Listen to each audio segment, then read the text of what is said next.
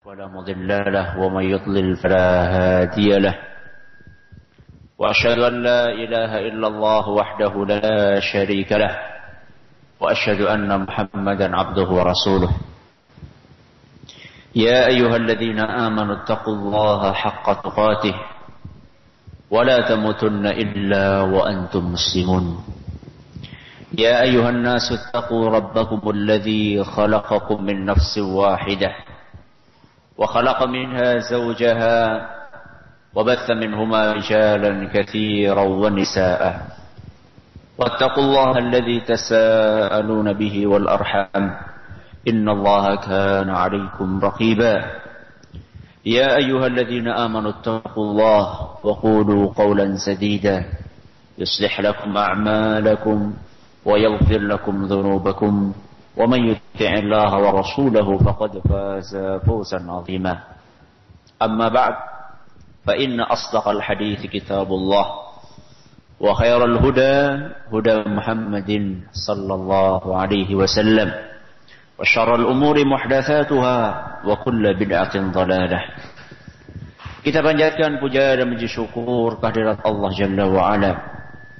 Pada kesempatan pagi menjelang siang yang sangat cerah ini, kita kembali diberi kekuatan, kesehatan, hidayah, serta taufik dari Allah Jalla wa'ala.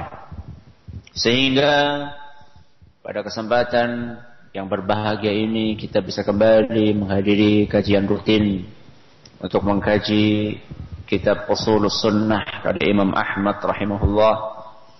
Kita berharap semoga Allah Jalla wa'ala berkenan untuk melimpahkan kepada kita semuanya ilmu yang bermanfaat sehingga bisa kita amalkan sebagai bekal untuk menghadap kepada Allah Jalla wa ala. Amin ya rabbal alamin. Salam dan salam semoga senantiasa tercurahkan kepada junjungan kita Rasulullah sallallahu alaihi wasallam kepada para sahabatnya, keluarganya dan umatnya yang setia mengikuti tuntunannya hingga hari akhir nanti kaum muslimin dan kaum muslimat, para hadirin dan hadirat, juga segenap pendengar radio Roja di Jakarta, di Bandung dan sekitarnya. Kita akan melanjutkan pembahasan yang sudah kita mulai tentang perjalanan hidup sesudah apa? Sesudah mati. Setelah hidup masih eh, sesudah mati masih ada apa? Hidup. Setelah hidup mati, setelah mati hidup. Setelah hidup ada mati lagi? Tidak ada?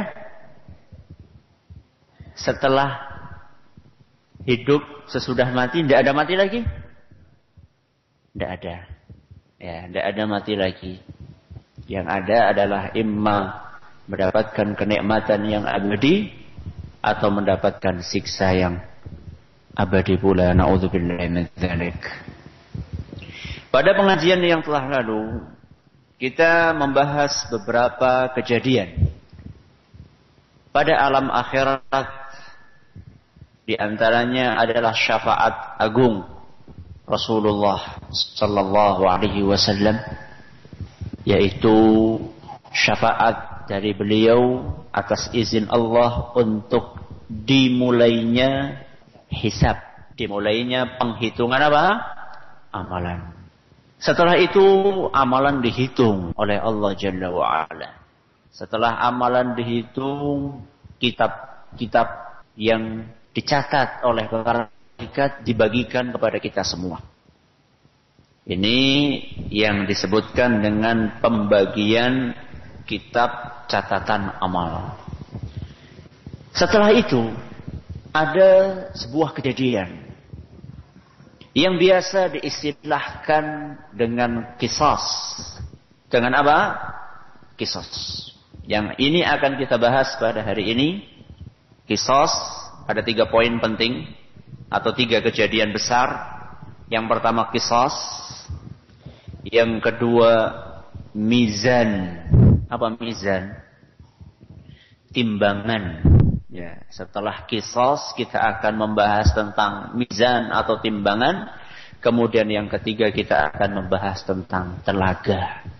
Ini tiga pembahasan utama kita pada kesempatan kali ini. Yang pertama adalah apa? Kisos. Yang kedua apa? Mizan. Yang ketiga apa? Telaga. Apa itu kisos? Apa kisos? Nah?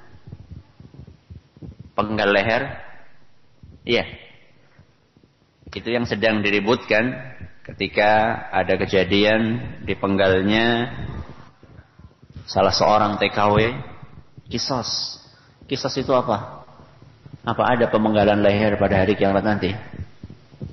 Apa yang dimaksud dengan kisos di sini? Kisos adalah pembalasan yang setimpal. Kisos adalah pembalasan yang apa? Setimpal. Dan nanti kita akan bahas pembalasan setimpal terhadap amalan yang mana yang dimaksud dengan kisos di sini. Pertama, kita perlu meyakini bahwasanya Allah Subhanahu wa taala memiliki sifat yang sangat mulia yang bernama sifat adil. Sifat apa? Adil. Jadi Allah itu maha apa? Maha adil. Kebalikannya adil apa? Hah? Ya tidak adil gampang banget. Kebalikannya adil tidak adil. Kebalikannya jujur tidak jujur gitu. Mudah sekali. Kebalikannya adil apa? Hah? Apa? Zolim. Bagus. Kebalikannya adil adalah apa? Zolim. Ketika Allah subhanahu wa ta'ala memiliki sifat adil. Maka Allah Jalla wa'ala mengharamkan apa? Perbuatan zalim. Allah mengharamkan perbuatan apa? Zalim. Siapa yang diharamkan? Siapa yang tidak boleh berbuat zalim sama Allah? Siapa? Siapa? Manusia. Manusia saja? Hah? Makhluk hidup. Jin, makhluk hidup, tetumbuhan. Tetumbuhan bisa berbuat zalim? Taib, sekarang manusia dan jin. Selain itu tidak ada yang dilarang untuk berbuat zalim lagi? Hah? Siapa? Hewan. Apakah hewan mukallaf sampai tidak boleh berbuat zalim? Selain itu, siapa lagi yang tidak boleh berbuat zalim? Yang diharamkan oleh Allah untuk berbuat zalim? Allah subhanahu wa ta'ala sendiri. Makanya kata Allah subhanahu wa ta'ala dalam sebuah hadis kudsi yang diriwayatkan oleh Imam Muslim kata beliau eh, kata Allah Jalla wa ala ya ibadi wahai para hambaku inni haramtu dzulma ala nafsi jadi Allah subhanahu wa ta'ala tidak mungkin melakukan perbuatan apa? Zalim. Walaupun mungkin nampaknya ketika kita dikenakan sebuah cobaan yang sangat berat. Ada sebagian orang yang imannya lemah. Kemudian dia menyangka Allah ini tidak adil. Masa saya sudah miskin seperti ini Orang tua saya rajin ibadah, rajin sholat. Satu-satunya tulang punggung keluarga. Kok dicabut nyawanya? Itu orang tidak pernah sholat. Kemudian sugih. Masa orang tua saya yang rajin ibadah, yang miskin, malah dia yang dimatikan terlebih dahulu. Ini hati-hati. Sesungguhnya Allah Jalla wa'ala mengharamkan perbuatan zalim atas dirinya sendiri. Haram tu zulma ala nafsi. Wahai para hambaku, sesungguhnya aku mengharamkan perbuatan zalim atas diriku sendiri. Waja'altuhu bainakum muharram. Perbuatan zalim. Kalian wahai para hambaku fala tazalamu maka janganlah kalian berbuat zalim. Jadi yang diharamkan untuk berbuat zalim bukan hanya apa? Bukan hanya manusia, tapi juga Allah Subhanahu wa taala Allah haramkan atas dirinya untuk melakukan perbuatan zalim. Dan perbuatan zalim buntutnya apa? Panjang.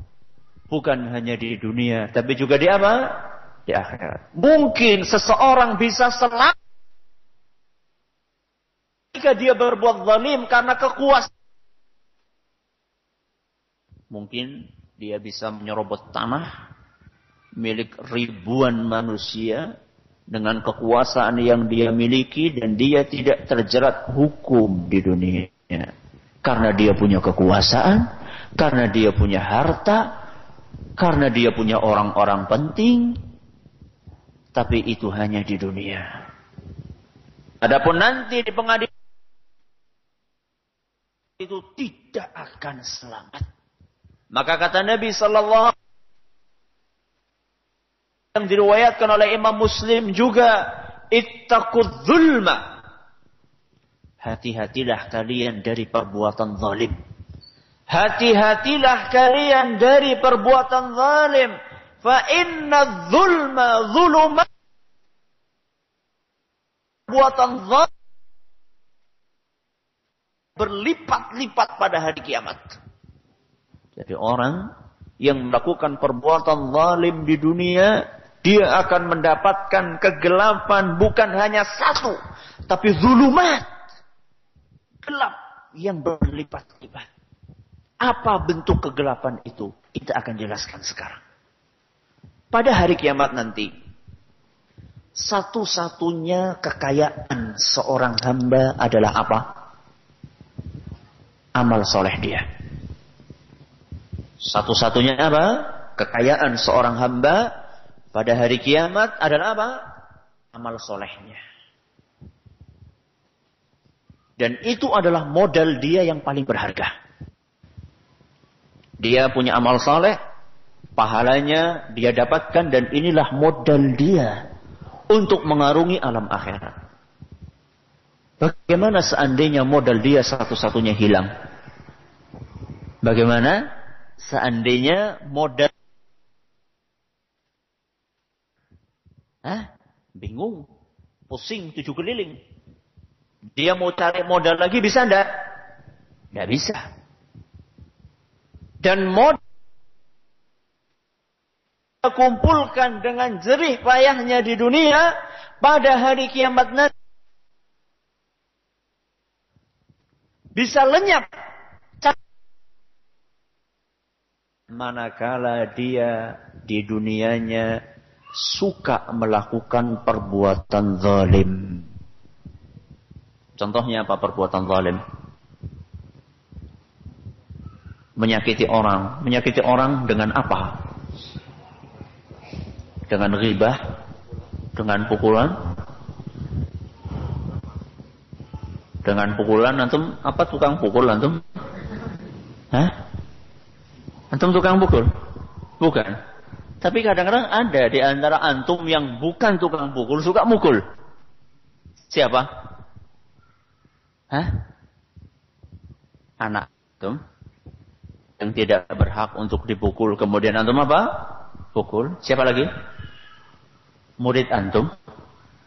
Antum guru SD, muridnya nakal, seharusnya dihukum dengan 10 pukulan, dihukum berapa pukulan? 20 pukulan. Loh, itu perbuatan zalim bukan itu? Hah? Loh, jangan merasa mentang-mentang jadi guru, ya. Kemudian sembarangan memukul, tidak. Hah? Ada ukurannya. Ya. Kesalahan bagaimana yang berhak untuk dipukul dan pukulannya berapa? Itu ada pertimbangannya. Masa kesalahan orang yang nyikut temannya dihukum sama dengan kesalahan orang yang apa? Dengan kesalahan orang yang misalnya eh, sampai minum minuman keras di luar sekolahan. Berbeda. Jadi seandainya melebihi kadar maka itu akan termasuk perbuatan zalim. Memukul orang lain. Kemudian menyakiti dan menjatuhkan harga diri orang lain dengan cara memfitnah orang lain. Dan ini amat disayangkan. Terkadang sangat mudah di lisan sebagian orang untuk menuduh orang lain yang enggak-enggak. Menuduh orang lain dengan tuduhan-tuduhan yang belum jelas. Buktinya tidak ada. Masuk perbuatan zalim yang akan dipertanggungjawab tersebut. Bagaimana?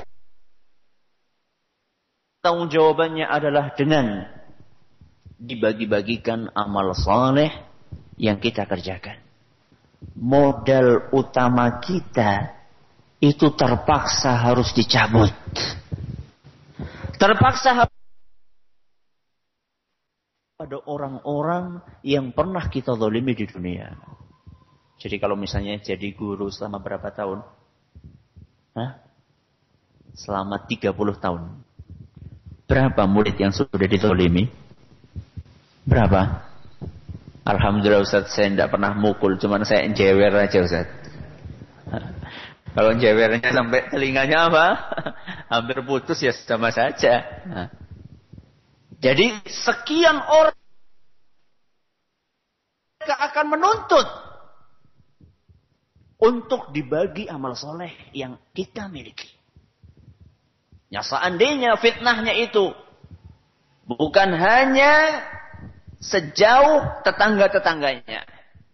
Yang namanya ghibah. Ghibah itu kan ngerasani atau menggunjing. Itu kadang-kadang lisan seseorang itu panjangnya cuma sampai semeter. Yang kena ghibah itu adalah siapa? Tetangganya di depannya. Itu lisannya cuma apa? Semeter. Ada orang lisannya sampai 15 kilo. Hmm. Jadi yang hibaih di Purbalingga, yang dihibaih di mana? Di Purwokerto. Ada orang yang lisannya ribuan kilometer. Gimana itu? Orang yang hibah di sini, yang dihibah di mana? Di Irian misalnya. Ini lisannya panjang sekali. Dan ditambah disebarkan di internet. Di internet berarti sampai ke mana? sampai ke seluruh dunia. Jadi lisannya itu sepanjang dunia. Nah, orang iya ini tidak masalah. Apalagi kalau misalnya tujuannya adalah untuk mengingatkan umat dari kekeliruan atau dari penyimpangan yang sudah jelas-jelas menyimpang dari Al-Quran dan Sunnah Rasul SAW. Tapi terkadang ada orang yang ber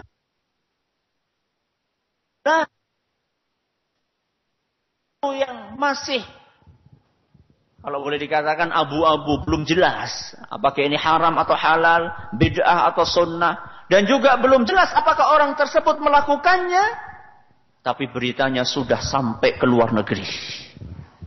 Orang-orang yang menzalimi orang lain maka mereka akan mempertanggungjawabkan perbuatannya pada hari kiamat nanti. Bagaimana?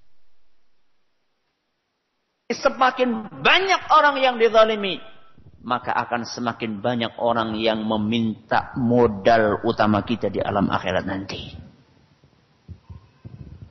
Terus, kalau misalnya orang ini yang tukang zalim ini amalannya sedikit. Amalannya apa? sedikit. Kalau amalnya sedikit, dicabut berarti apa? Habis. Atau misalnya amalannya tidak ada.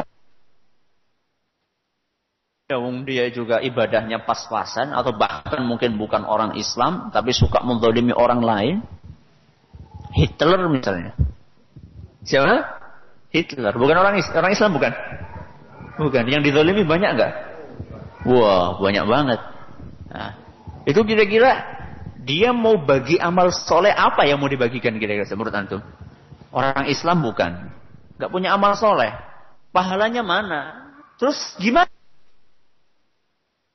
Solim itu nuntut kepada Hitler misalnya.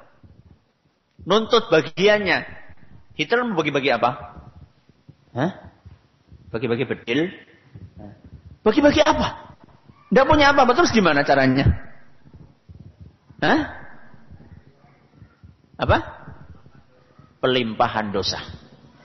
Kalau misalnya amal soleh tidak punya, maka dosa orang-orang yang didolimi ini dicabut oleh Allah Subhanahu wa taala. Diringankan dosanya. Diringankan dosanya kemudian diberikan kepada orang yang mendolimi mereka. Wah yang didolimi berapa itu? Kalau misalnya kayak korupsi.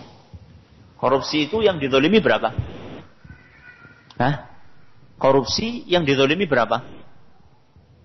Orang penduduk Indonesia berapa orang sih? Hah? Berapa orang? 250 itu uh, sensus terakhir itu. Hah? Mungkin sekarang udah hampir mendekati 300 mungkin. Kalau misalnya duit rakyat yang dikorupsi, kira-kira bisa nggak yang korupsi itu bagi-bagi amal soleh dia untuk orang-orang yang apa? Orang-orang yang dia zolimi 300 juta. Gimana kira-kira? Sangat tidak mungkin. Jangankan untuk menanggung dosa orang lain. Nanggung dosanya sendiri saja kita sudah keberatan. Bagaimana seandainya di... Ustaz itu dalilnya apa Ustaz? Apa dalilnya? Orang-orang yang berbuat zalim akan menanggung dosa orang lain. Dalilnya apa? Dalilnya sebuah hadis yang diriwayatkan oleh Imam Bukhari. Yang diriwayatkan oleh Imam Bukhari rahimahullahu taala bahwasanya Rasulullah sallallahu alaihi wasallam bersabda Man kanat lahu mazlamatun li akhihi Barang siapa min irdhihi au syai'in Entah itu bentuk kezolimannya berupa harga diri saudaranya atau yang lainnya. Jadi barang siapa yang menzalimi saudaranya dalam harga dirinya atau yang lainnya, falyatahallalhu minhu al Hendaklah dia hari ini juga minta untuk dihalalkan. Apa dihalalkan? Minta sertifikasi halal apa maksudnya minta dihalalkan? Hah? Minta untuk dimaafkan. Dimaafkan saja? Nyuri 10 juta minta dimaafkan? Hah? Kalau kaitannya dengan harta ya harus dia apa? Harus dikembalikan. Nggak cuma minta maaf saja. Enak aja. Ngutang 10 juta minta maaf. Harus dibayar. ya. Kalau kaitannya dengan itu. Hendaklah kata Nabi SAW minta dihalalkan darinya hari ini juga. Qabla an la yakuna dinarun wala dirham. Sebelum datang hari dinar dan dirham tidak lagi berharga. Jadi kalau kita pernah menzalimi orang, segeralah hari ini kita minta maaf kepada orang yang pernah kita zalimi sebelum datangnya hari tidak ada dinar dan dirham. Maksudnya dinar dan dirham itu tidak lagi apa? Tidak lagi bermanfaat. In kana lahu amalun salih ukhidha minhu biqadri madlamatihi. Terus kalau misalnya ketika di dunianya dia nggak mau minta maaf. Atau tidak sempat minta maaf. Karena keburu apa?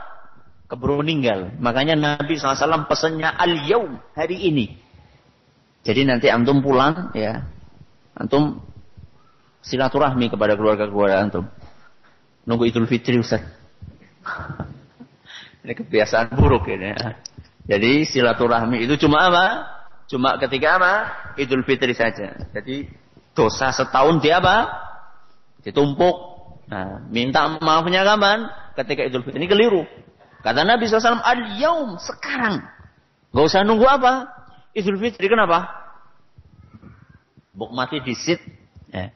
Keburu meninggal dulu. Kata Nabi pesannya, al-yaum, sekarang ini. Kenapa? Karena buk nggak sempat untuk minta maaf. Mbok tidak sempat untuk minta maaf, keburu apa? Keburu kita meninggal atau orang yang didolimi apa? Meninggal duluan. Coba kalau meninggal duluan gimana? Kita datang ke kuburan, minta maaf di situ, gimana caranya? Makanya cepat-cepat. Kata Nabi SAW, kalau seandainya tidak siap atau belum sempat untuk meminta maaf, maka kata Nabi Sallallahu Alaihi Wasallam, seandainya orang yang menzalimi tadi punya amal soleh, maka amal soleh orang yang menzalimi ini akan dicabut oleh Allah Jalla wa'ala, kemudian diberikan dikaruniakan kepada orang yang dizalimi tersebut. Wa illam takun lahu hasanatun ukhidha min sayyiati sahibihi fahumila alaihi. Seandainya orang yang menzalimi tersebut tidak punya amal soleh atau punya amal soleh tapi amal solehnya sudah apa? Sudah habis maka dosa-dosa orang yang dizolimi tersebut akan dicabut oleh Allah Jalla wa'ala dan dilimpahkan serta ditimpakan kepada orang-orang yang berbuat zalim tersebut. Gengsi Ustaz. Apa? Gengsi. Ada sebagian orang suruh minta maaf apa? Gengsi. Masa saya minta maaf? Wong bos kok minta maaf sama apa? Bawahan. Kepala sekolah masa minta maaf kepada siapa? Guru. Orang tua masa minta maaf sama siapa? Sama anak. Guru masa minta maaf sama murid. Gengsi Ustaz. Masa saya orang kaya minta maaf sama orang apa? Miskin. Saya yang tua masa minta maaf sama anak kemarin sore yang masih kecil. Apa anda ada solusi lain Ustaz? Saya kalau suruh minta maaf kayaknya pikir-pikir dulu Ustaz. Karena saya punya harga diri. Masya Allah. Punya apa? Harga diri. Saya harus mikir dulu Ustaz. Nanti saya pertimbangkan kira-kira nanti harga diri saya jatuh apa enggak. Ya, jadi saya butuh waktu mikir. Enggak mungkin saya minta maaf hari ini Ustaz. Walaupun itu pesannya Rasul. Wah, kebangetan ini orang. Saya harus mikir-mikir dulu Ustaz. Apa enggak ada solusi lain? Oh ya Ustaz. Bukankah di dalam Al-Quran disebutkan bahwasanya amal soleh itu bisa menghapuskan apa? Dosa dalam Al-Quran surat Hud ayat 114. Dalam surat Hud ayat berapa? 114 Allah Subhanahu wa taala berfirman innal hasanati yudhibna sayyiat. Sesungguhnya amal soleh itu akan menghapuskan apa? Dosa-dosa. Apa tidak cukup Ustaz kita sholat yang banyak, puasa yang banyak, banyak-banyak sodakoh, kan nanti perbuatan zolim yang berupa dosa itu nanti kan akan dihapus dengan apa? Dengan amal soleh yang kita kerjakan. Kalau ada orang ngomong kayak gitu gimana? Nah, gimana? Kalau ada orang punya alasan seperti itu gimana? Dia bawa dalil loh. Dalilnya dari Al-Quran lagi. Gimana jawabnya?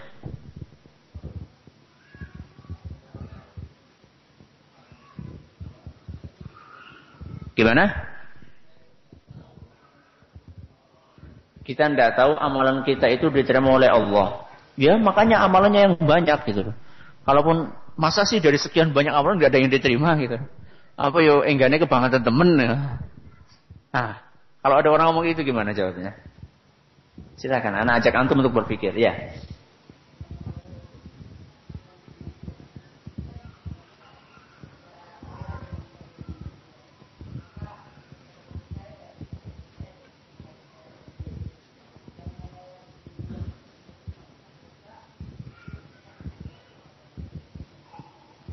Bagus. Ya. Yang bisa dihapuskan dengan amal soleh itu adalah dosa-dosa antara hamba dengan siapa? Dengan Allah. Yang akan dihapuskan dengan dosa doa dengan amal soleh itu adalah dosa-dosa yang kaitannya antara hamba dengan apa? Allah. Apa misalnya? Hah? Ya meninggalkan sholat. Tapi orang seterusnya. Ya. nah seterusnya orang sholat itu wong Islam. Nah, jadi kadang-kadang telat sholatnya. Kemudian puasa. Puasa sih puasa cuman matanya masih apa? Masih ke mana-mana ya. Nah yang seperti inilah kaitannya dosa seorang hamba dengan Allah. Inilah yang akan dihapuskan dengan apa? Dengan amal soleh. Tapi kalau dosa dimensinya itu antara hamba dengan hamba tidak akan pernah bisa dihapuskan melainkan seandainya orang yang dizolimi berkenan untuk memaafkan orang tersebut. Ustadz ini dalilnya apa? Apa dalilnya? Wong ayatnya umum kok dikhususkan. Mana dalilnya? Dalilnya adalah sabda Nabi Sallallahu Alaihi Wasallam dalam sebuah hadis yang diriwayatkan oleh Imam Ahmad dan hadis nyatakan hasan oleh Syekh Al Albani. Kata Nabi sallallahu alaihi wasallam, "Ad-dawawinu 'inda Allah 'azza wa jalla thalathah." Catatan amal perbuatan seorang hamba di sisi Allah itu ada tiga macam. Ada berapa macam? Tiga macam. Diwanun la ya'ba'ullahu bihi syai'an.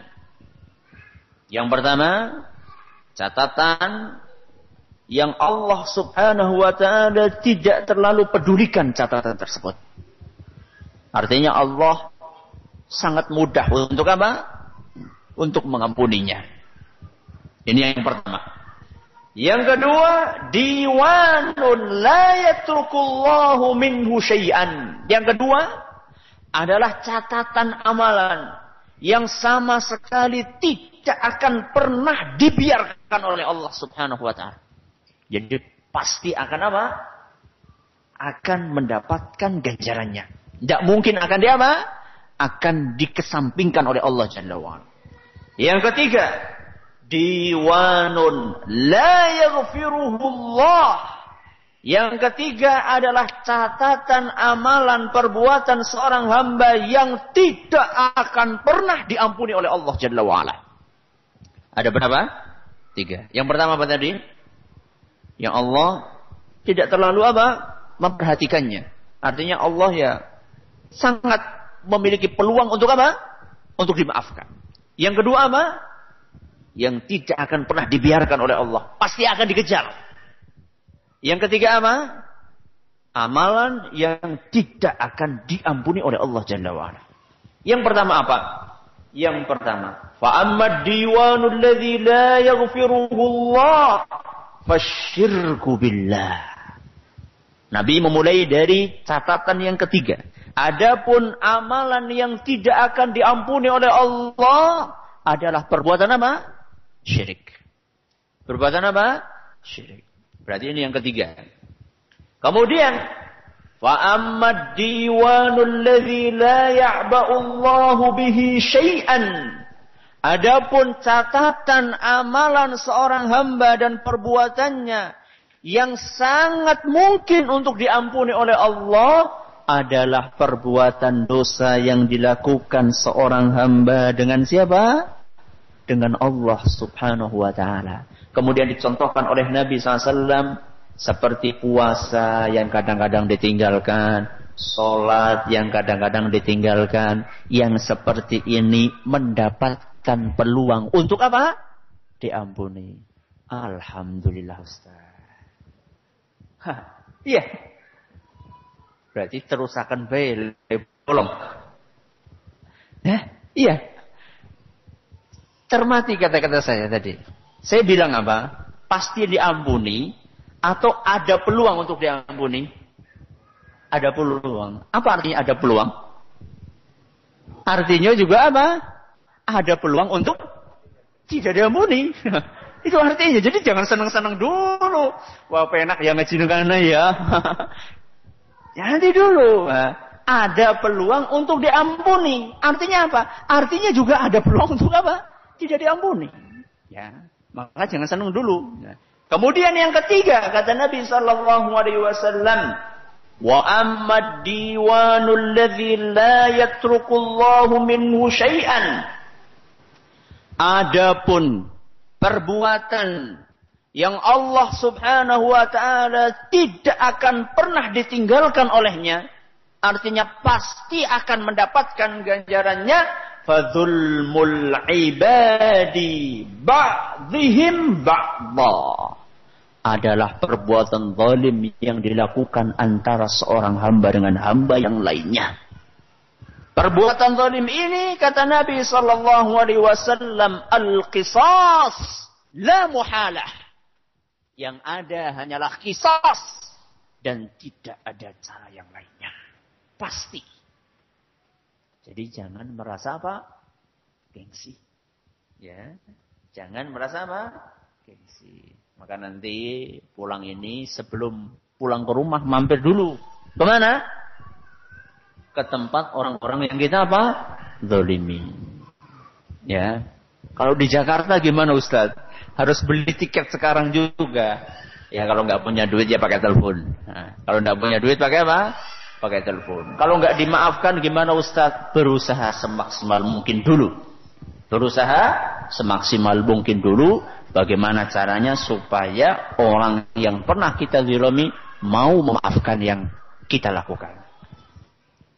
Dan masalah perbuatan zalim ini mencakup hutang piutang.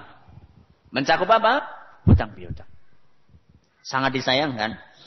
Ada sebagian orang yang bermudah-mudahan dalam apa? Dalam masalah utang. Kalau utang rajin banget. Kalau suruh bayar utang, eh, angel banget. Ini susah ini orang-orang seperti ini. Alasannya apa? Lah yang namanya orang punya tauhid kan insya Allah masuk surga Ustaz. Orang punya tauhid insya Allah apa? Masuk surga. Oh berarti ini buahnya ngaji tauhid ya. Iya, buahnya ngaji tauhid lama itu seperti ini ya. Jadi mudah-mudah tidak bayar apa? Bayar hutang. Banyak kasus yang memprihatinkan. Sampai diceritakan ada sebuah majalah Islam yang namanya majalah itu kan punya agen, punya apa? Perwakilan di setiap setiap apa? Daerah. Itu saking banyaknya yang nunggak, saking banyak yang apa? Nunggak. Itu tunggaannya itu sampai 300 juta. Tunggaan apa? Majalah apa? Majalah selebritis. Majalah Islam. Berarti agennya orang apa? Orang Islam utangnya nunggaknya sampai berapa? 300 juta. Bahkan ada yang sampai 1 M. Itu juga majalah Islam. Subhanallah. Orang ini bermudah-mudah sekali dalam masalah hutang. Ya. Kalau pada hari kiamat nanti orang yang menghutangi menuntut bisa bayar hutang? Tidak bisa. Bagaimana cara bayarnya? Dengan amal soleh yang kita miliki. Kata Nabi Shallallahu Alaihi Wasallam dalam sebuah hadis yang diriwayatkan oleh Imam Ibnu Majah dan hadis ini dinyatakan hasan sahih oleh Syekh Al Albani. Man mata wa alaihi dinarun au dirham. Barang siapa yang meninggal dalam keadaan dia punya utang berupa dinar atau dirham, kudiya min hasanatihi laisa dinarun wala dirham. Orang tersebut harus membayar hutangnya dengan pahala yang dia miliki pada hari yang tidak ada dinar dan dirham. Jadi pertanggungjawabannya berat. Ya. Jadi jangan sampai modal utama kita yang pas-pasan harus di apa? Harus dikurangi dengan perbuatan-perbuatan zalim yang kita lakukan. Ini masalah apa? Masalah kisos. Dan kisos ini bukan hanya antara manusia. Bahkan kisos ini juga terjadi antara apa? Antara apa? Antara binatang. Antara apa? Antara binatang. Dalam sebuah hadis yang diriwayatkan oleh Imam Muslim, Nabi kita Muhammad sallallahu alaihi wasallam bersabda, la tu'addunnal huquq ila ahliha yaumal qiyamah. Hak-hak itu pasti akan dikembalikan kepada yang berhak pada hari kiamat. Jadi kalau hak kita tidak kita dapatkan di dunia, yakin saja kita pasti akan mendapatkan hak kita di mana? Di akhirat. Dan ini hiburan ini hiburan buat kita yang di dunianya itu ngalahan. Yang di dunia apa? Ngalahan. Jadi sudah dibagi waris sudah benar, dapat sekian sekian, ini sekian ubin, ini sekian ubin, ini sekian meter, sekian meter. Kakak kita apa? Nyerobot. Nyerobot yang berapa meter diambil. Atau sudah jelas-jelas dibagi bagian rumahnya, kamu bagian petak depan, saya petak belakang, tahu-tahu kakak kita ngambil belakang plus setengah depan. Jadi kita cuma dapat apa? Setengah depannya. Banyak orang-orang yang modelnya, eh apa lah. Ini adalah kabar gembira. Buat mereka-mereka yang hidupnya legowo. Ya, dia minta haknya, tapi mintanya itu tidak terlalu apa? Tidak terlalu sampai ngambil parang diasah gitu. Enggak atau membawa linggis enggak ini minta enggak dikasih ya sudah. Orang-orang yang seperti ini berbahagialah. Nanti pada hari kiamat kalian pasti akan mendapatkan hak kalian. Dalam bentuk apa? Dalam bentuk rumah setengah yang diambil? Tidak. Dalam bentuk amal soleh yang sangat kita butuhkan saat itu. Saat itu kita lagi butuh banget tambahan apa amal soleh. Dan kita saat itu lagi keberatan apa? Dosa. Kita saat itu lagi keberatan dosa. Kok ada orang sukarela mengambil apa? Dosa kita dan berbagi amal soleh dan pahala yang dia miliki. Alhamdulillah. Berarti anak buah ketika dulu kita di dunia apa? Orangnya ngalahan. Maka jadilah orang yang apa? Yang ngalahan. Ya, eh, kalau masalah-masalah duniawi, ya itu tidak tidak usah terlalu apa, terlalu berebut. Kenapa? Karena dunia seisinya, kata Nabi SAW itu tidak lebih berharga dibandingkan apa? Dibandingkan sayap, seekor apa? Nyamuk. Kata Nabi SAW dalam sebuah hadis yang diriwayatkan oleh Imam At-Tirmidzi seingat saya. Kata Nabi SAW, "Lau kanatid dunya ta'dilu 'inda Allah janaha ba'udah." Seandainya dunia itu tidak lebih berharga dibandingkan sayap seekor nyamuk. Jadi dunia seisinya ini tidak lebih mahal dibandingkan apa? Sayap seekor nyamuk.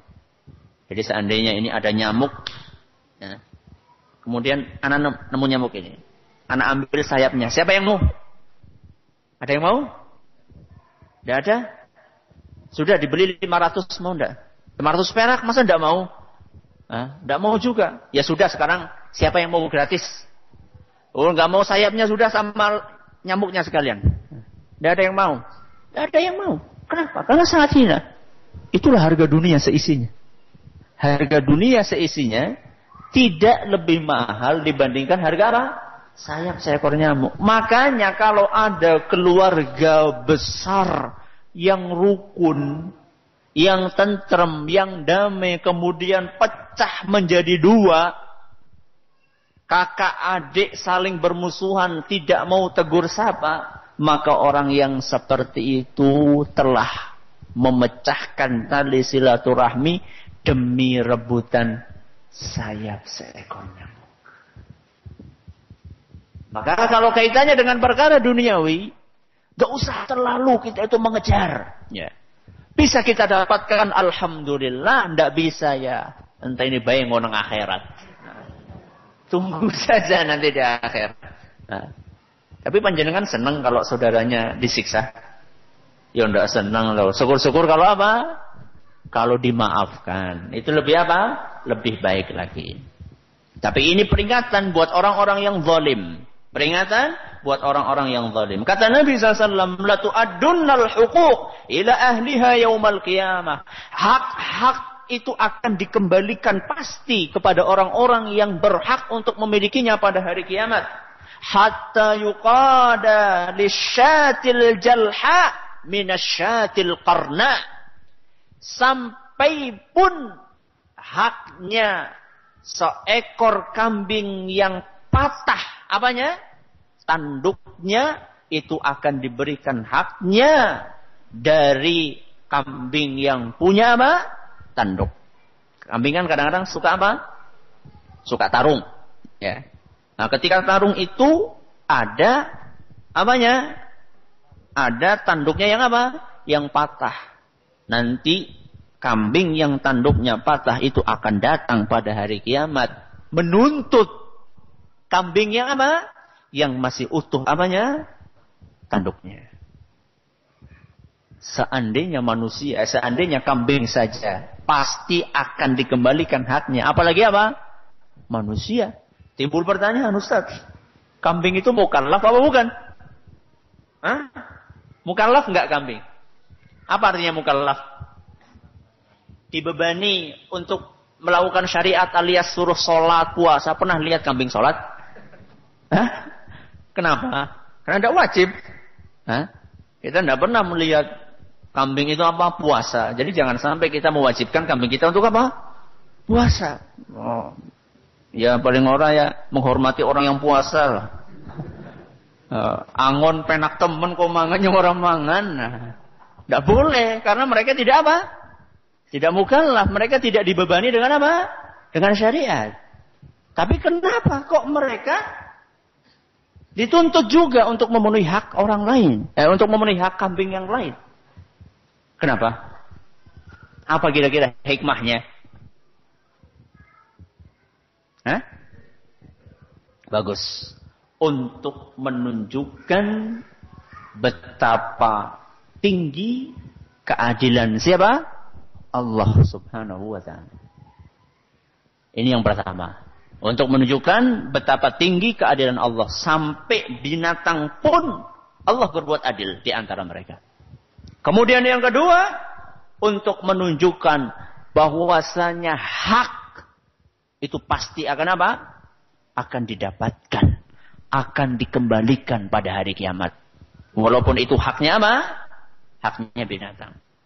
Kemudian yang ketiga untuk memberikan pelajaran kepada manusia bahwa di antara binatang saja ada kisos Apalagi di antara manusia yang jelas-jelas apa? Yang jelas-jelas mukallaf. Ini apa? Ini, ini tentang kisos. Selanjutnya pembahasan kita adalah tentang apa habis kisos tadi? Mizan. Tentang apa? Mizan. Apa itu mizan? Timbangan. Timbangan apa? timbangan yang diletakkan oleh Allah pada hari kiamat untuk menimbang apa? Untuk menimbang amalan para hambanya. Dulu kita pernah membahas masalah hisab. Hisab apa? Penghitungan amalan. Apa bedanya antara hisab dengan mizan? Apa bedanya antara hisab, penghitungan amalan, dengan mizan, penimbangan apa? Amalan. Apa bedanya? Hah? Sama aja. Sama? Kalau sama ya tidak usah kita bahas. Hah?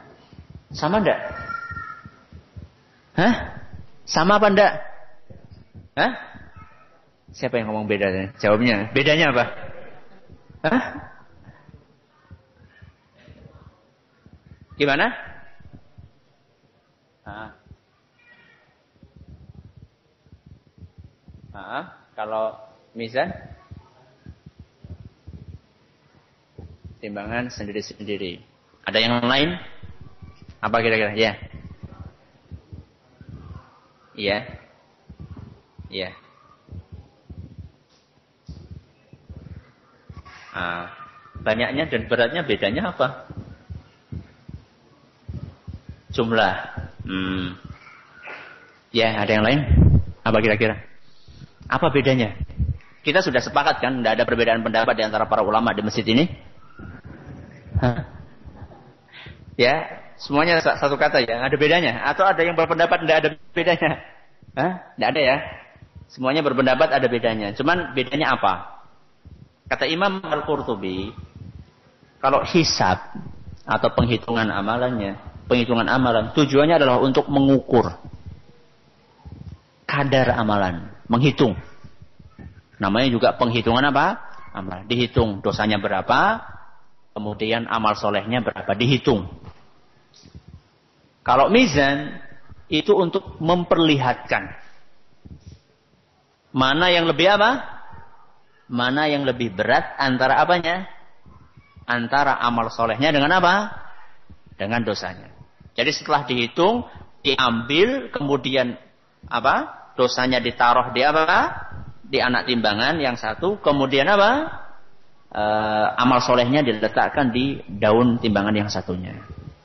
Jadi itu bedanya. Kata Imam Qurtubi, saya ulangi, hisab adalah untuk mengukur dan menghitung kadar atau jumlah amalan yang dilakukan secara hamba. Dosanya berapa? Kemudian apa? Uh, amal solehnya berapa? Adapun mizan tujuannya adalah untuk apa? Untuk menampakkan, memperlihatkan. Ini loh dosa kamu yang sudah dihitung. Ini adalah apa? Amal soleh kamu dihitung. Lihat nih, mana yang lebih apa? Mana yang lebih berat. Itu uh, perbedaan antara mizan dengan apa? Dengan hisab. Kemudian apa dalilnya ada mizan? Apa dalilnya? Ada mizan. Banyak dalilnya. Di antaranya firman Allah Jalla wa Ala dalam Al-Quran surat Al-A'raf ayat 8. Surat Al-A'raf ayat berapa? 8. Allah Subhanahu wa taala berfirman, "Wal waznu yawma idzinil haqq. Wal waznu yawma idzinil haqq. Artinya timbangan pada hari itu, hari apa? Hari kiamat, itu pasti benar. Atau benar adanya, atau hak, atau adil. Ya. Jadi mizan atau timbangan pada hari itu pasti ada dan pasti adil dan pasti benar. Faman saqulat mawazinuhu faulaika humul muflihun. Dan barang siapa yang timbangan kebaikannya lebih berat, maka merekalah orang-orang yang beruntung. Al-Quran surat Al-A'raf ayat berapa? 8. Ada juga dari yang lainnya surat Al-Anbiya ayat 47. Dalam surat Al-Anbiya ayat 47 di situ disebut oleh Allah Jalla wa Ala wa nadha'ul mawazinal qista liyaumil qiyamah dan kami akan memasang timbangan yang tepat pada hari kiamat. Jadi tidak bisa main apa? Timbangan. Para pedagang, ya, para pedagang yang biasa main apa? Main timbangan pada hari kiamat Anda tidak bisa apa? Tidak bisa main-main lagi. Karena timbangan itu di tangan Allah Jalla wa Ala. Dan kami akan memasang timbangan yang tepat pada hari kiamat. Fala tudlamu nafsun syai'a. Dan tidak ada seorang pun yang akan dirugikan sedikit pun. Dan inilah kelanjutan dari diharamkannya perbuatan zalim oleh Allah Subhanahu wa taala atas dirinya. Jadi Allah Subhanahu wa taala mengharamkan perbuatan zalim bukan hanya di dunia tapi juga di akhirat. Sedikit pun tidak akan dizalimi seorang manusia. Kemudian kata Allah Subhanahu wa taala, "Wa in kana mithqala min khardalin ataina biha." Seandainya amalan tersebut hanya sebesar biji sawi pun kami akan datangkan amalan itu. Jadi kalau biji sawi itu berapa on? Berapa on? Pernah nimbang biji sawi? Atau apa ya biji sawi? Anda tahu sawi? Apa sawi? Hah? Apa? Sayur. Ada bijinya? Hah? Mana yang petani ini? Tidak usah malu. Hah? Mana? Ada nggak? Oh yang oh iya yang yang kuliah di pertanian, bukan petani. yang kuliah di pertanian. Nah, sawi ada bijinya nggak? Hah? Enggak. Ada. Uh, saya nggak usah tanya fakultas pertanian, tanya petani aja langsung. Hah? Ada ya. Besarnya kayak apa tuh bis? Kayak beras? Hah? Lebih kecil lagi. Kayak apa? Hah? Kayak kedelai. Oh kayak beribik. Tahu beribik kan tuh? Tahu ya? Alhamdulillah tahu. Ini tidak ada tidak ada beribikan ini. apa? Biasanya kalau di musola apa di di apa mimbar-mimbar di kampung-kampung tuh banyak beribik ya. Beribik itu adalah apa? Kayu kalau keluar apanya? Coklat-coklat itu loh, coklat-coklat e, muda itu. Nah, nah itu sebesar itu. Berapa on itu? Oh, nggak nyampe satu on. Oh, setengah on aja nyampe. Itu itu akan ditimbang walaupun tinggal segitu. Walaupun kita punya amanan sekecil itu akan ditimbang oleh Allah Jalla wa ala. Makanya kata Allah Jalla wa ala wa kafa bina hasibin dan cukuplah kami sebagai pembuat perhitungan. Ini dalil adanya apa? Dalil adanya apa? Mizan. Mizan itu jumlahnya berapa? Mizan jumlahnya berapa? Sejumlah manusia. Manusia berapa? Banyak banget. Ada perbedaan pendapat di antara para ulama dalam masalah ini? Ada. Ada sebagian ulama yang berpendapat mizan itu satu. Dan ada pula sebagian ulama yang berpendapat mizan itu apa? Banyak. Sebanyak orang atau amalan yang di yang ditimbang.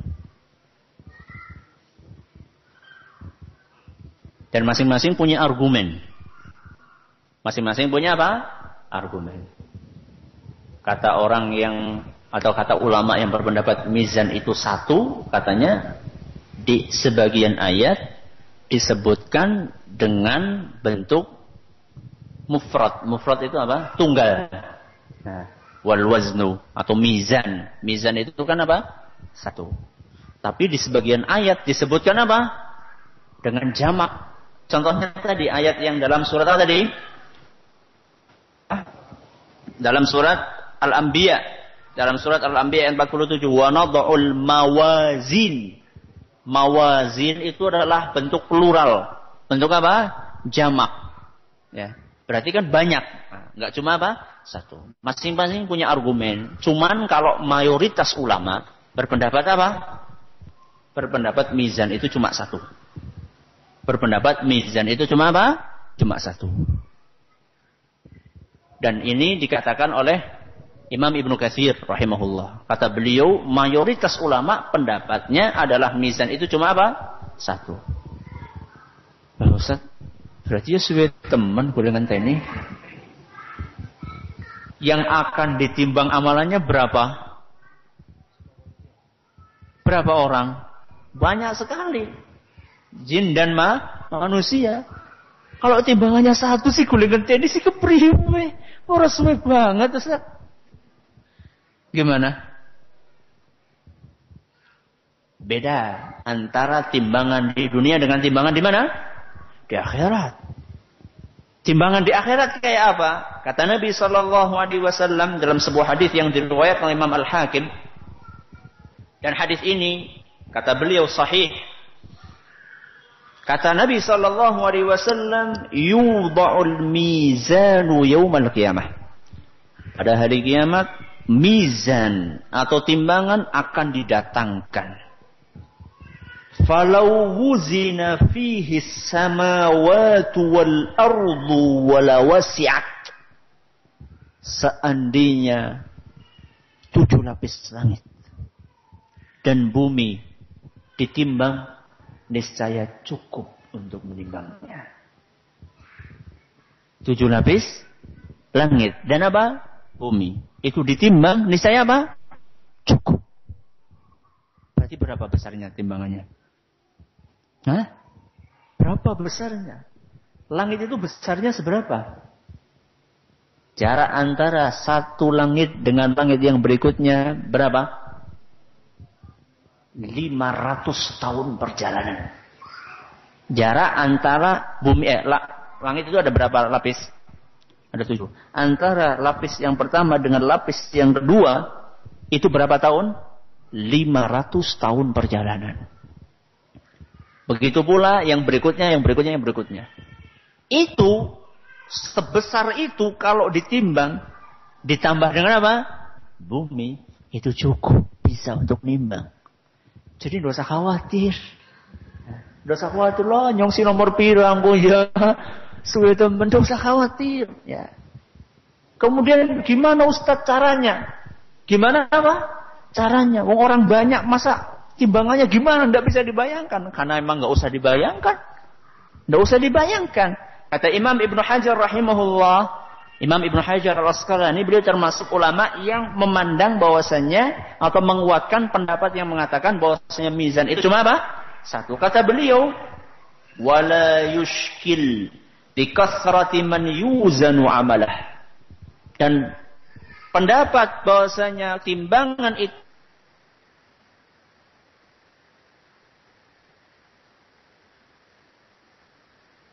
kontradiksi. Wahai imam, lianna ahwal al-qiyamah la tuqayyafu bi ahwalid dunya. Karena kondisi pada hari kiamat tidak bisa dianalogikan dan dikiaskan dengan kondisi di mana? Di dunia. Masalahnya kita itu sekarang bayangannya adalah timbangan beras. Makanya kita bingung. Timbangan pada hari kiamat tidak sama dengan timbangan di dunia.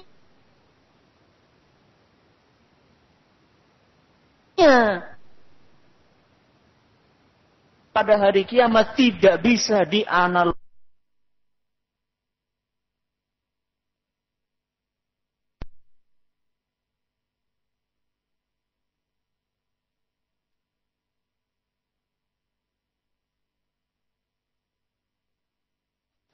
memiliki dua daun timbangan. Bagaimana bentuknya? Wallahu ta'ala a'lam. Pertanyaan berikutnya. Apakah diperlukan mizan? Apakah diperlukan mizan? Perlu enggak? Allah apa enggak tahu? Allah apa enggak tahu kalau enggak ditimbang amalan kita? Hah? Enggak tahu? Tahu. Ah, Alhamdulillah. Tahu ya Allah ya? Tahu. Terus kenapa perlu pakai mizan segala, pakai timbangan? Apa ndak akan suwe? Eh? Hah? Kenapa? Kok perlu pakai timbangan segala? Lawang Allah sudah tahu kok. Kira-kira amal soleh kita itu mana yang lebih berat antara dosa yang kita lakukan. Itu Allah tahu. Kenapa harus pakai timbangan-timbangan segala? Kenapa? Hah? manusia belum tahu. Ya, kan bisa aja dikasih tahu kamu segini. Bisa aja.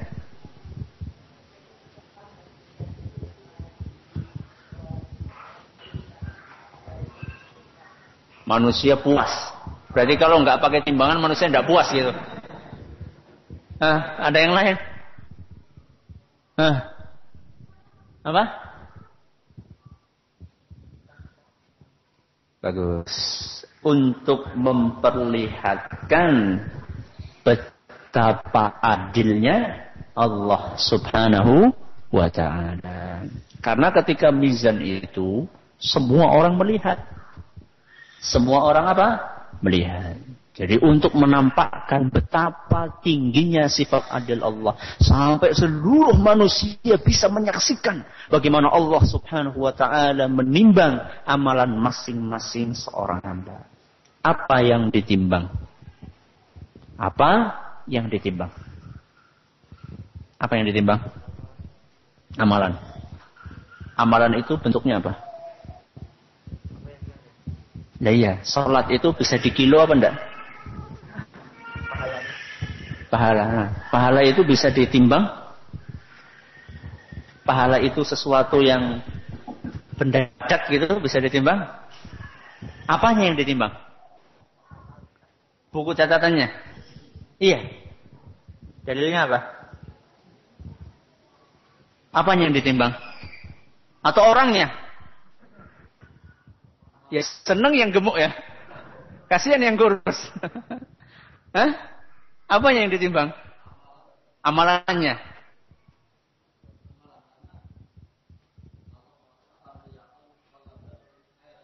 Hmm. Syarrayara. Ya.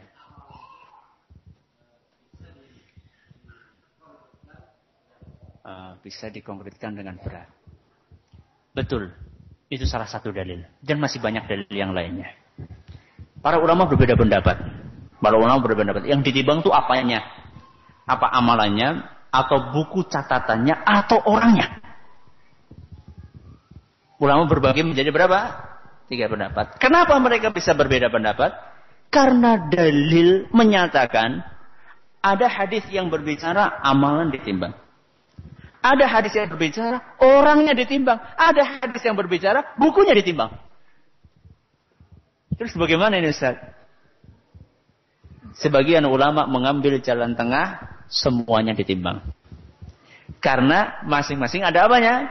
Ada dalilnya. Apa dalilnya amalan ditimbang? Dalilnya amalan ditimbang adalah tadi ayat yang disampaikan dalam surat Az-Zalzalah ayat 6 sampai 8. Kata Allah Subhanahu wa taala, "Yauma idzi yasturun nasu ashtatan liyuraw a'malahum." Kemudian apa? "Faman ya'mal mithqala dzarratin khairan yara wa man ya'mal mithqala dzarratin syarran yara." Itu dalilnya.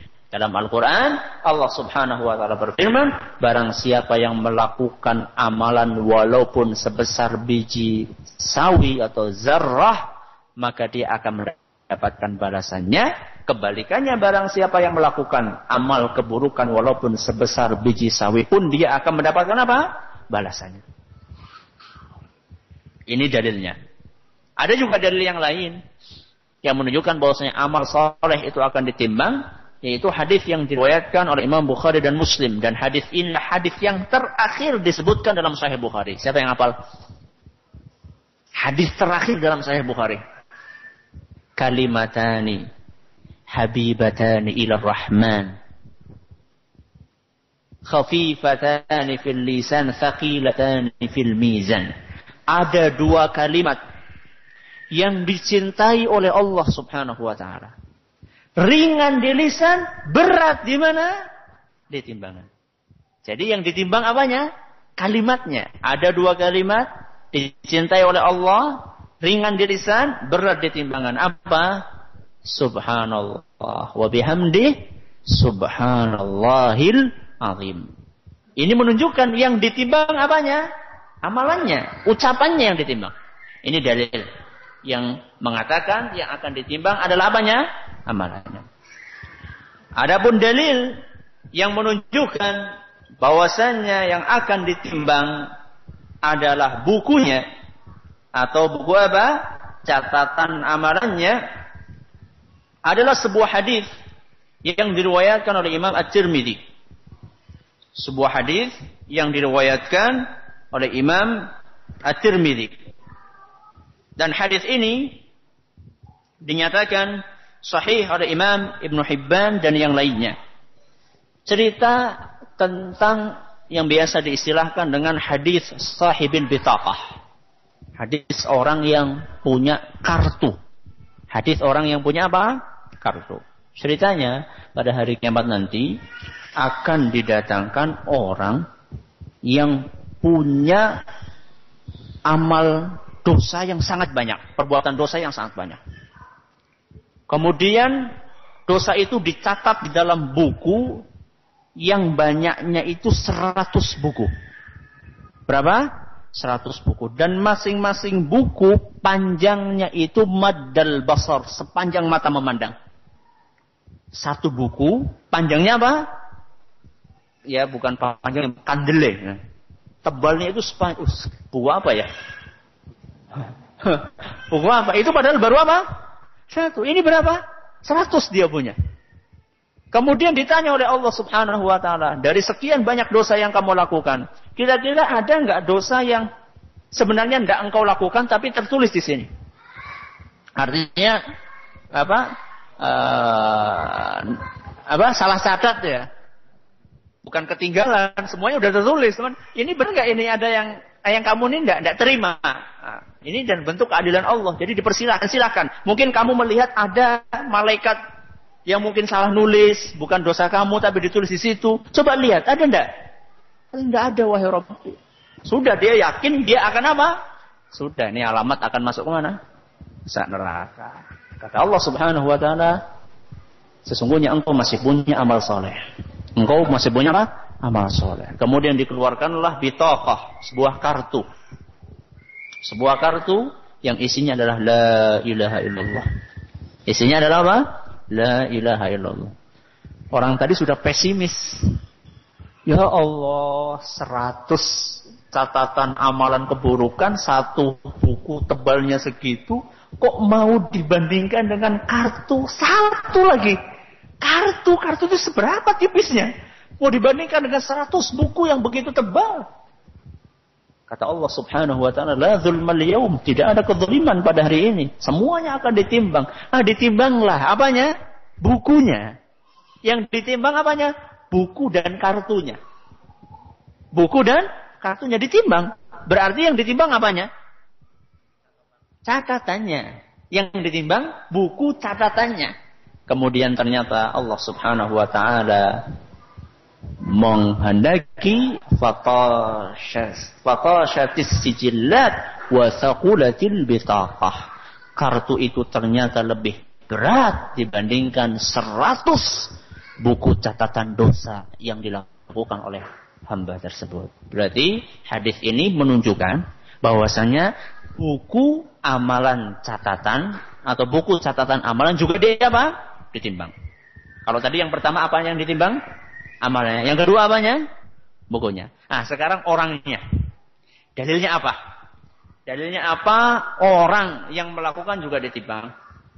Hadis yang diriwayatkan oleh Imam Bukhari. Hadis yang diriwayatkan oleh Imam Bukhari.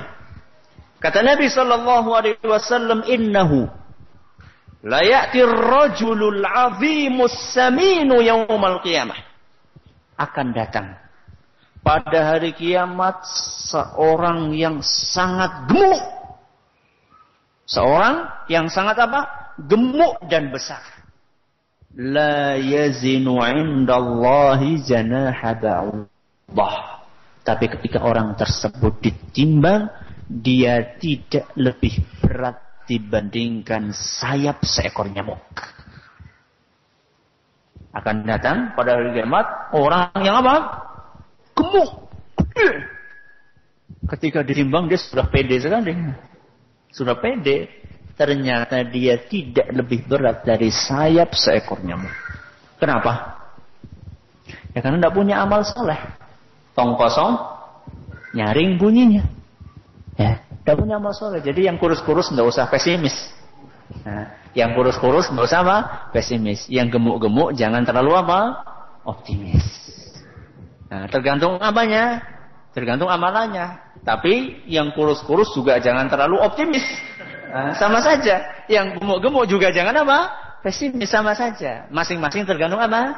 Amalannya. Bukan masalah berat badan yang kita miliki. Ini pembahasan tentang apa? Tentang mizan. Yang terakhir adalah pembahasan tentang apa? Tentang telaga. Apa bahasa Arabnya telaga? Haud.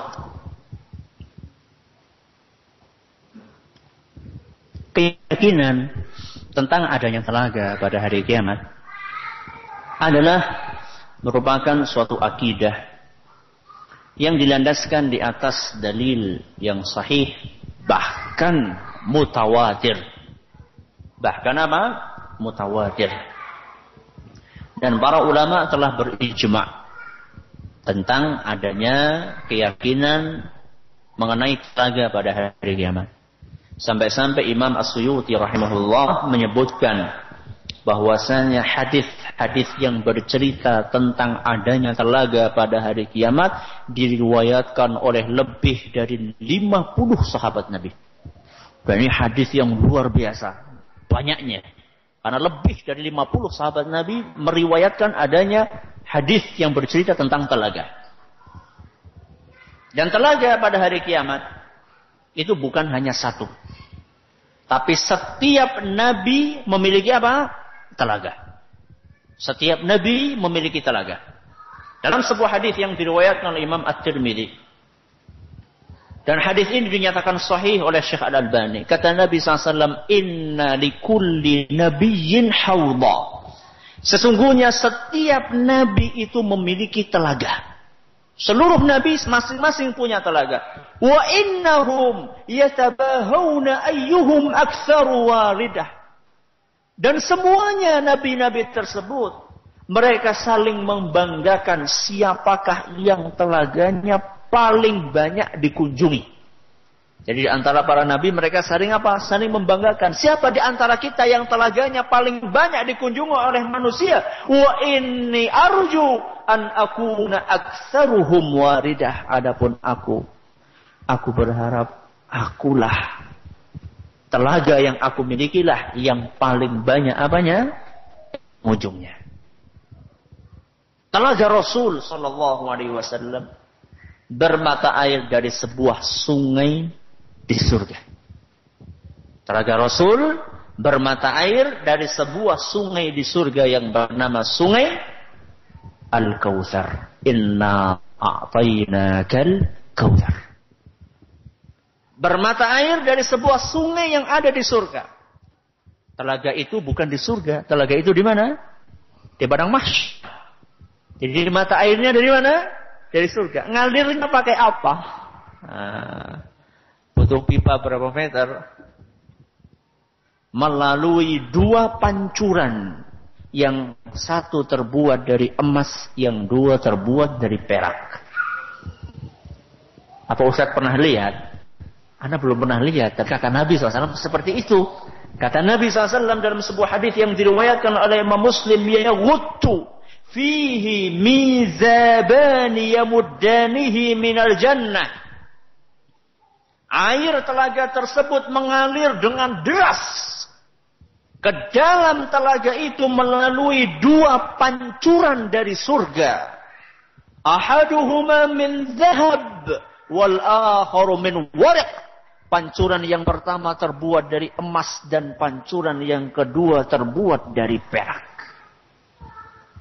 Bentuk telaga Nabi adalah bujur sangkar. Bentuknya apa? bujur sangkar. Apa artinya bujur sangkar? Apa artinya bujur sangkar? Empat sisinya sama. Kalau ini apa ini? Persegi empat. Persegi panjang. Iya, persegi panjang. Belum lupa ya? Masya Allah. Ini persegi panjang. Kalau bujur sangkar berarti apa? Sama. Panjang dan luasnya sama. Kata Nabi SAW, Haudi masiratu syahrin. Telagaku sepanjang perjalanan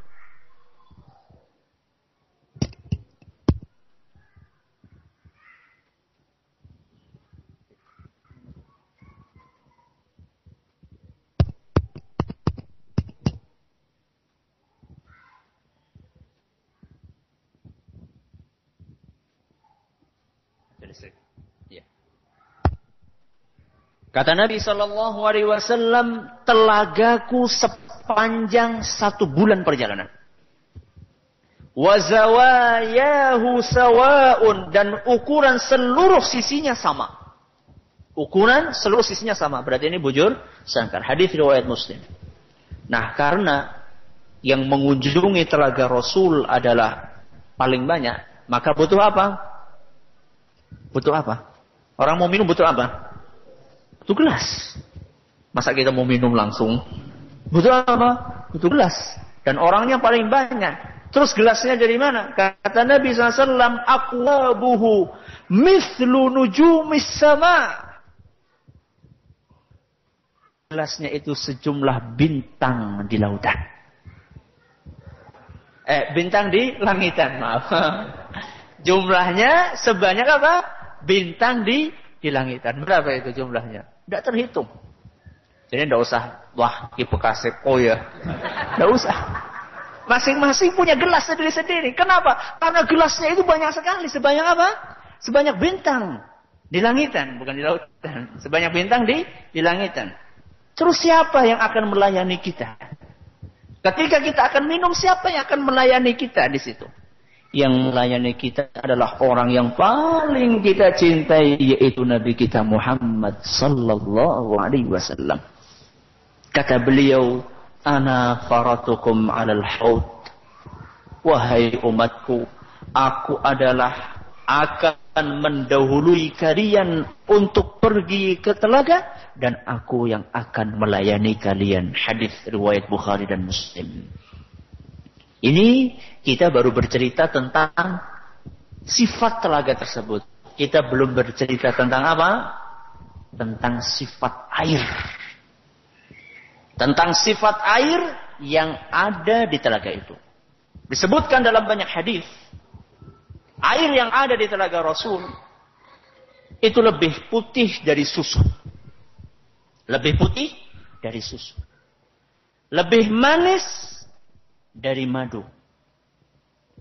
Lebih wangi daripada minyak misk dan lebih dingin dibandingkan air es.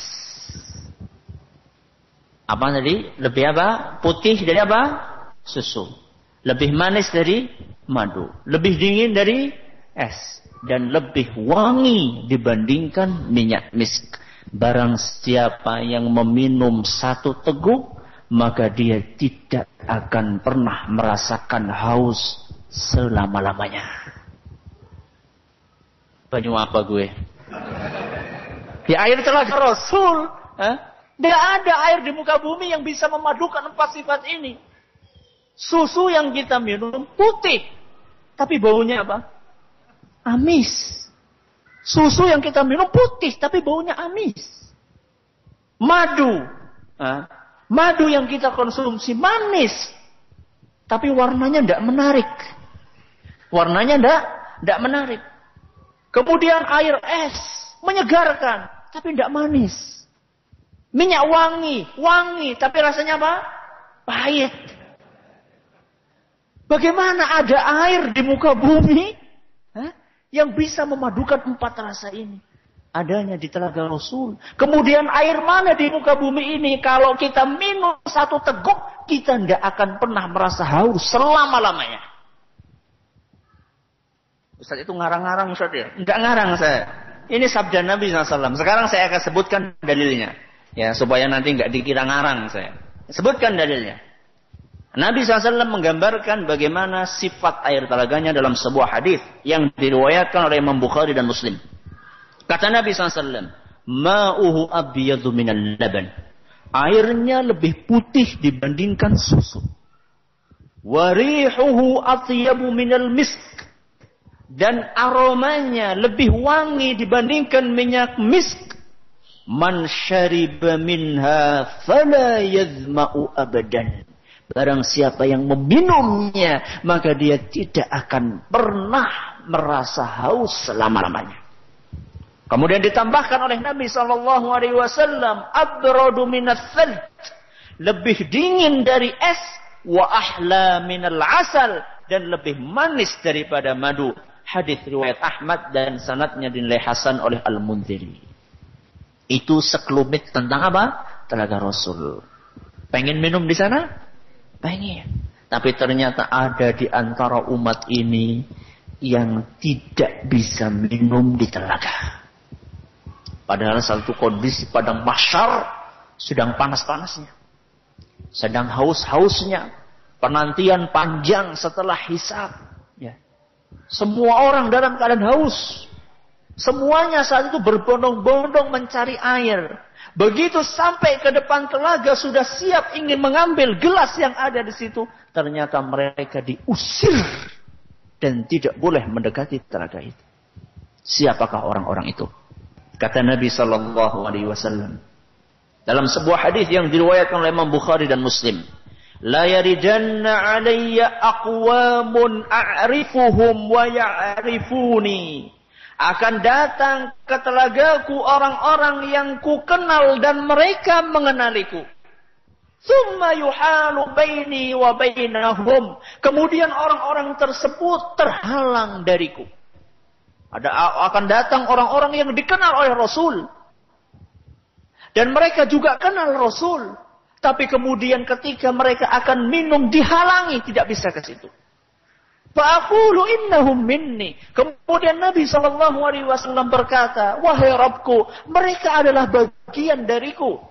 Fayuqalu innaka la tadri ma ahdathu ba'dak. Wahai Muhammad, engkau tidak tahu apa yang mereka lakukan sepeninggalmu, wahai Muhammad. Setelah engkau meninggal, engkau tidak tahu apa yang mereka kerjakan. Ketika setelah itu Nabi Shallallahu Alaihi Wasallam berkata, suhkan, suhkan liman ghayyara ba'di. Menjauhlah orang-orang yang mengubah-ubah agamaku setelah aku. Siapa yang tidak boleh minum? Orang yang mengotak-atik agama Rasul Sallallahu Alaihi Wasallam. Orang yang berinovasi dalam agama. Inovasi boleh, tapi bukan masalah apa? Agama. Ya. Silahkan berinovasi dalam apa? Dalam masalah dunia. Selama masih ada, masih dalam rambu-rambu apa? Syariat. Tapi kalau masalah agama, kewajiban kita hanyalah sami'na wa ata'na. Jadi kalau mau kreatif, jangan masalah agama. Kreatif bikin-bikin, jangan masalah agama. Nanti kamu nggak bisa apa? Nggak bisa minum dari telaga Rasul. Kalau kamu nggak mau minum juga, yang ngonoh. Nah, ya, makanya ini hati-hati. Jadi resikonya berat. Ya. Melakukan hal-hal yang baru dalam agama. Atau bahkan membuat hal-hal yang baru dalam agama. Itu resikonya berat. Itu baru di padang mahsyar. Baru di padang mahsyar kita nggak bisa minum. Apalagi di mana? Di alam akhirat nanti di surga. Di neraka Allah. Jalla wa'ala wallahu ta'ala a'la wa'alam. Ada pertanyaan silahkan.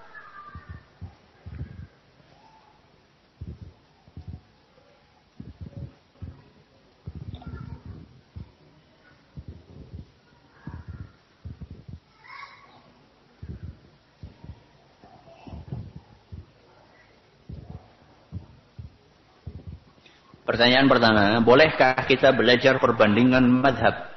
Bolehkah kita belajar perbandingan madhab? Madhab fikih, kalau yang dimaksud madhab fikih tidak apa-apa.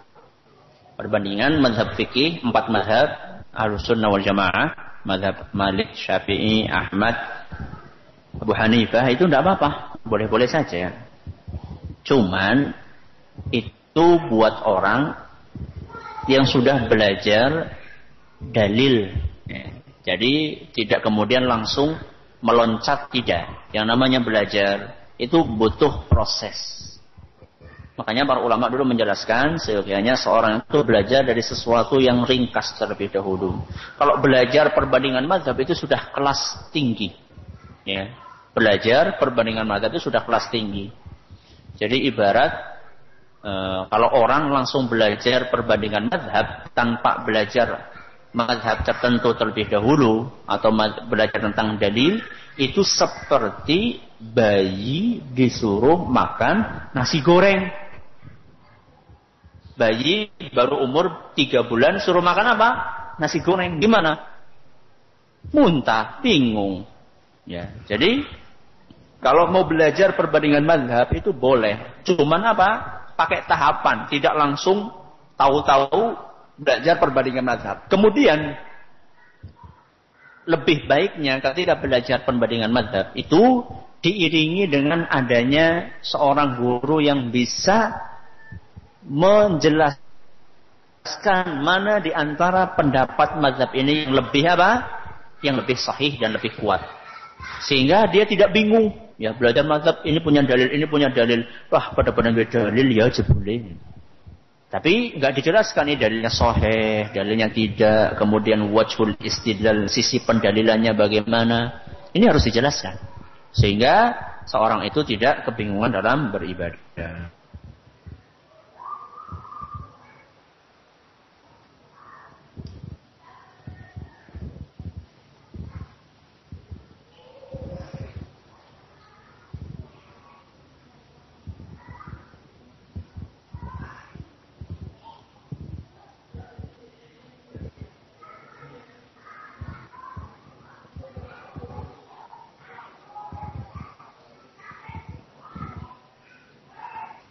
Contoh catatan amal yang tidak dipedulikan Allah. Maksudnya tidak dipedulikan ini adalah Allah itu bisa jadi atau tidak akan mengejar terus ya. Dalam artian Allah Subhanahu wa taala itu bisa jadi akan mengampuni. Ya banyak sekali maksiat-maksiat yang kita kerjakan yang kaitannya dengan Allah Subhanahu wa taala. Yang kaitannya dengan apa? Dengan Allah Subhanahu wa taala. Seperti sholat kadang-kadang terlambat, kemudian mata ini masih jelalatan, lisan kita masih belum terjaga, ya, ya. Bukan, tapi bukan kaitannya dengan hak manusia, ya. Ini, yang ini yang contoh yang uh, model tadi itu. Kalau lupa baca bismillah pada surat Al-Fatihah, hukumnya bagaimana? Ini lupa baca bismillah atau baca bismillah tapi tidak dikeraskan. Ini beda. Kalau lupa bismillah, baca bismillah, artinya tidak baca bismillah, maka risikonya agak berat. Karena e, pendapat yang rajih atau yang lebih kuat, basmalah adalah bagian dari apa? surat Al-Fatihah. Padahal membaca surat Al-Fatihah hukumnya adalah apa? Rukun. Bukan hanya wajib. Hukumnya apa? Rukun. Maka sholatnya bisa beresiko tidak sah karena meninggalkan apa? Rukun sholat. Tapi dibedakan antara tidak baca basmalah dengan baca basmalah cuman tidak di apa? Dikeraskan. Berdosakah apabila khawatir terkena sial setelah menabrak kucing? Tergantung sialnya apa. Kalau khawatir dikejar sama yang punya kucing, ya tidak berdosa. Lo harus mempertanggungjawabkan antum. Tapi kalau yang dimaksud sial itu adalah apa? Nanti akan celaka, celaka misalnya akan ya kena apa kualat dan seterusnya. Ya berdosa. Itu tidak boleh. Jadi uh, yang namanya berbahaya itu, yang namanya mempertanggungjawabkan perbuatan, bukan cuma kita nabrak kucing saja. Nabrak kucing takut, nabrak orang tidak takut. Uh, Enggak, ya. Semuanya yang namanya menabrak ya perlu mempertanggungjawabkan perbuatan.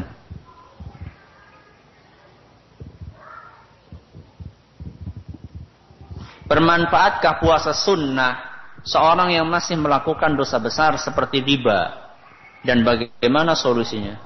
Insya Allah bermanfaat. Cuma nanti akan ditimbang mana yang lebih berat antara dosa yang dia lakukan dengan amal soleh yang dia lakukan. Solusinya bagaimana? Solusinya ribanya ditinggalkan. Ya, solusinya ribanya ditinggalkan. Apa balasan orang-orang yang suka memberi maaf apakah yang meringankan, apakah adakah yang meringankan dosa-dosanya? Ya jelas. Kata Allah Subhanahu wa taala, "Khudzil afwa." Jadilah engkau pemaaf.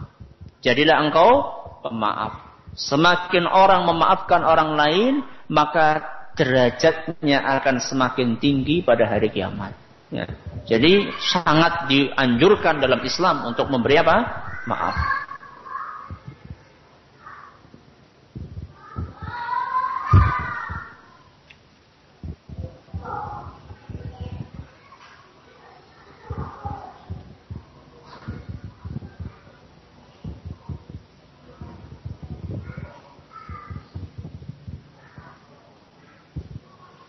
Bagaimana bila orang yang terzolimi itu banyak?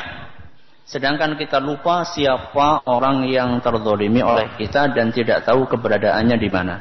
Berusaha dulu secara maksimal. Perbuatan zolimnya banyak atau orang yang dizolimi banyak dalam bentuk apa? Kalau misalnya murid-murid kita, kita masih bisa untuk melacak keberadaannya. Ya. Murid-murid kita kan masih bisa dilihat apa absennya. Namanya siapa dulu kira-kira di emut-emut. Ya itulah resikonya. Makanya tidak ringan. Berbuat zolim itu tidak ringan. Nah, makanya dikatakan oleh Nabi, zulumah. Yang namanya perbuatan zolim itu gelap. Gelap berlipat-lipat pada hari kiamat. Makanya kalau tidak minta maaf itu resikonya terlalu berat. Ya. Diusahakan secara maksimal terlebih dahulu untuk mencari orangnya. Ya. Kalau sudah tidak bisa ya itu nanti lain permasalahan. Tapi harus maksimal dulu, jangan bermudah-mudahan.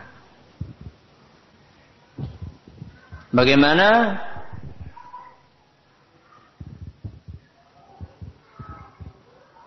Bagaimana bila kita menjewer atau memukul anak karena tidak mau mengaji atau sholat? Kalau anak itu sudah berumur 10 tahun tidak apa-apa. Kalau anak sudah berumur apa? 10 tahun, masalah pukulan, bukan menjewer ya, masalah pukulan. Itu Nabi SAW memberikan dispensasi untuk memukul anak ketika anak berumur apa? 10 tahun dan tidak mau apa? Sholat. Jadi kalau sebelum umur 10 tahun sebaiknya dihindarkan untuk memakai apa? Pukulan. Apalagi kalau misalnya anak baru umur 3 tahun, 4 tahun. Kadang-kadang ada sebagian ikhwan atau akhwat itu yang saking semangatnya anak baru umur 4 tahun nggak mau ke masjid dia apa dipukuli nggak boleh nggak boleh Ya. Bukan di bukan dianjurkan, tidak boleh. Ya. Kenapa? Karena Nabi mengizinkannya setelah anak umur berapa? 10 tahun. Bukan berarti tidak boleh, bukan berarti tidak dimotivasi untuk sholat. Tapi bentuknya itu bukan dengan apa? Bukan dengan paksaan pukulan, bukan. Tetap dimotivasi dengan iming-iming. Kalau misalnya sudah dimotivasi nggak mau juga, nggak usah dipaksa. Karena aslan, secara asal dia itu belum wajib untuk apa? Untuk melakukan sholat. Dia belum berlaku, pencatatan amalan buat orang itu belum berlaku, buat anak itu belum berlaku. Jadi jangan kita mendahului uh, apa atau mendahului sesuatu yang uh, tidak diajarkan oleh Nabi kita Muhammad Sallallahu Alaihi Wasallam. Saya pernah mendengar salah seorang ustadz berkata, utang piutang termasuk kezaliman apabila ada yang untuk membayar tapi tidak dibayarkan. Terus apa maksudnya? Maksudnya kalau tidak ada yang dibayarkan terus jadi halal itu, terus jadi bebas, tidak. Kalau misalnya tidak ada yang dibayarkan, Anda punya kewajiban minimal untuk apa? Untuk minta maaf. Kita yang punya utang, kalau kita itu tidak punya duit untuk bayar utang, kita punya kewajiban untuk apa? Untuk minta maaf. Dan kita punya kewajiban untuk nulis. Nulis apa? Wasiat. Kalau kita tidak bisa bayar, kita masih punya apa? anak. Sebagian orang tidak peduli. Lah saya itu miskin. Allah kan maha pemaaf. Ya Allah maha pemaaf. Tapi orang yang diutangi. Kalau tidak memaafkan gimana? Ya tetap akan dituntut pada hari kiamat. Nah, tetap akan dituntut pada hari kiamat. Maka jangan bermudah-mudahan masalah hutang. Dari awal sebaiknya tidak usah apa? Hutang. Kalau memang tidak apa? Tidak perlu sekali.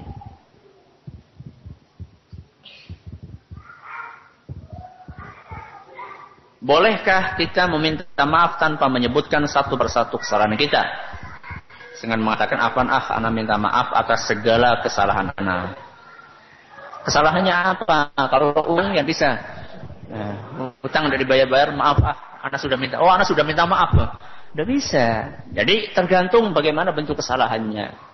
Kalau kesalahannya hanya masalah-masalah yang tadi pernah menyakiti dia, pernah menggunjing dia, kalau dikhawatirkan disebutkan satu persatu justru akan semakin apa? Memperkeruh hubungan, maka ya tidak perlu untuk disebutkan satu persatu. Nah, tapi kalau misalnya kira-kira tidak akan menimbulkan itu ya sebaiknya disebutkan kesalahannya. Caranya minta maaf orang yang didolimi masalah uangnya. Apa nih? Mencuri. Kalau mencuri ya terus terang terus terang.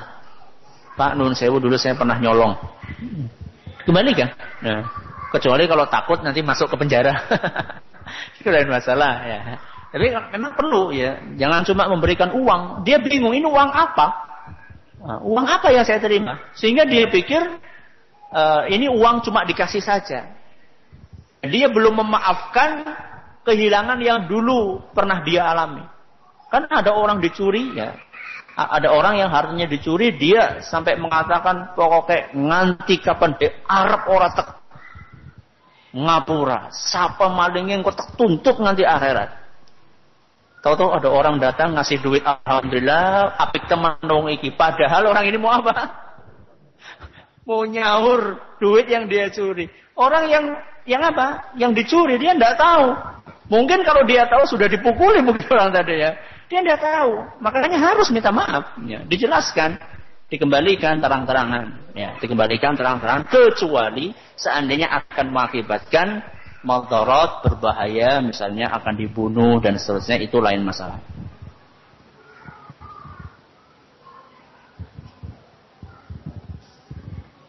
Bagaimana jika seorang muslim tidak menggunakan aturan Islam dalam masalah waris?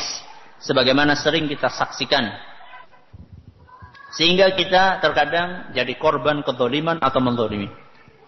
Kalau jadi korban kezaliman ya memaafkan lebih baik.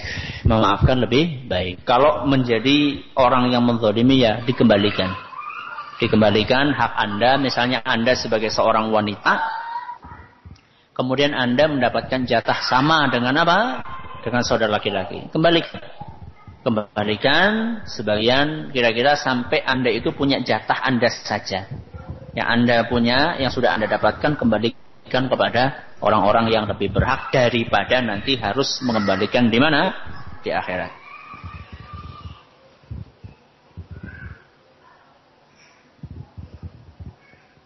Bagaimana jika orang yang berhutang kepada kita kemudian tidak membayarnya? Lebih baik kita ikhlaskan atau tetap mengharapkan dilunasi? Jika tidak ikhlas, apakah di akhirat tetap akan dihitung dalam kisos?